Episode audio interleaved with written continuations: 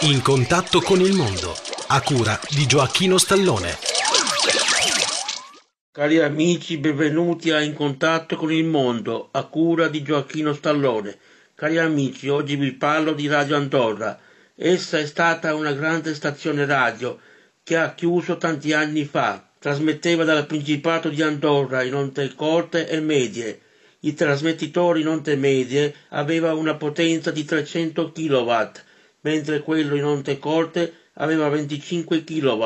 L'edificio che contiene i trasmettitori esiste ancora, come esistono le sue grandi antenne per le onde medie. Radio Andorra trasmetteva in lingua francese e spagnola.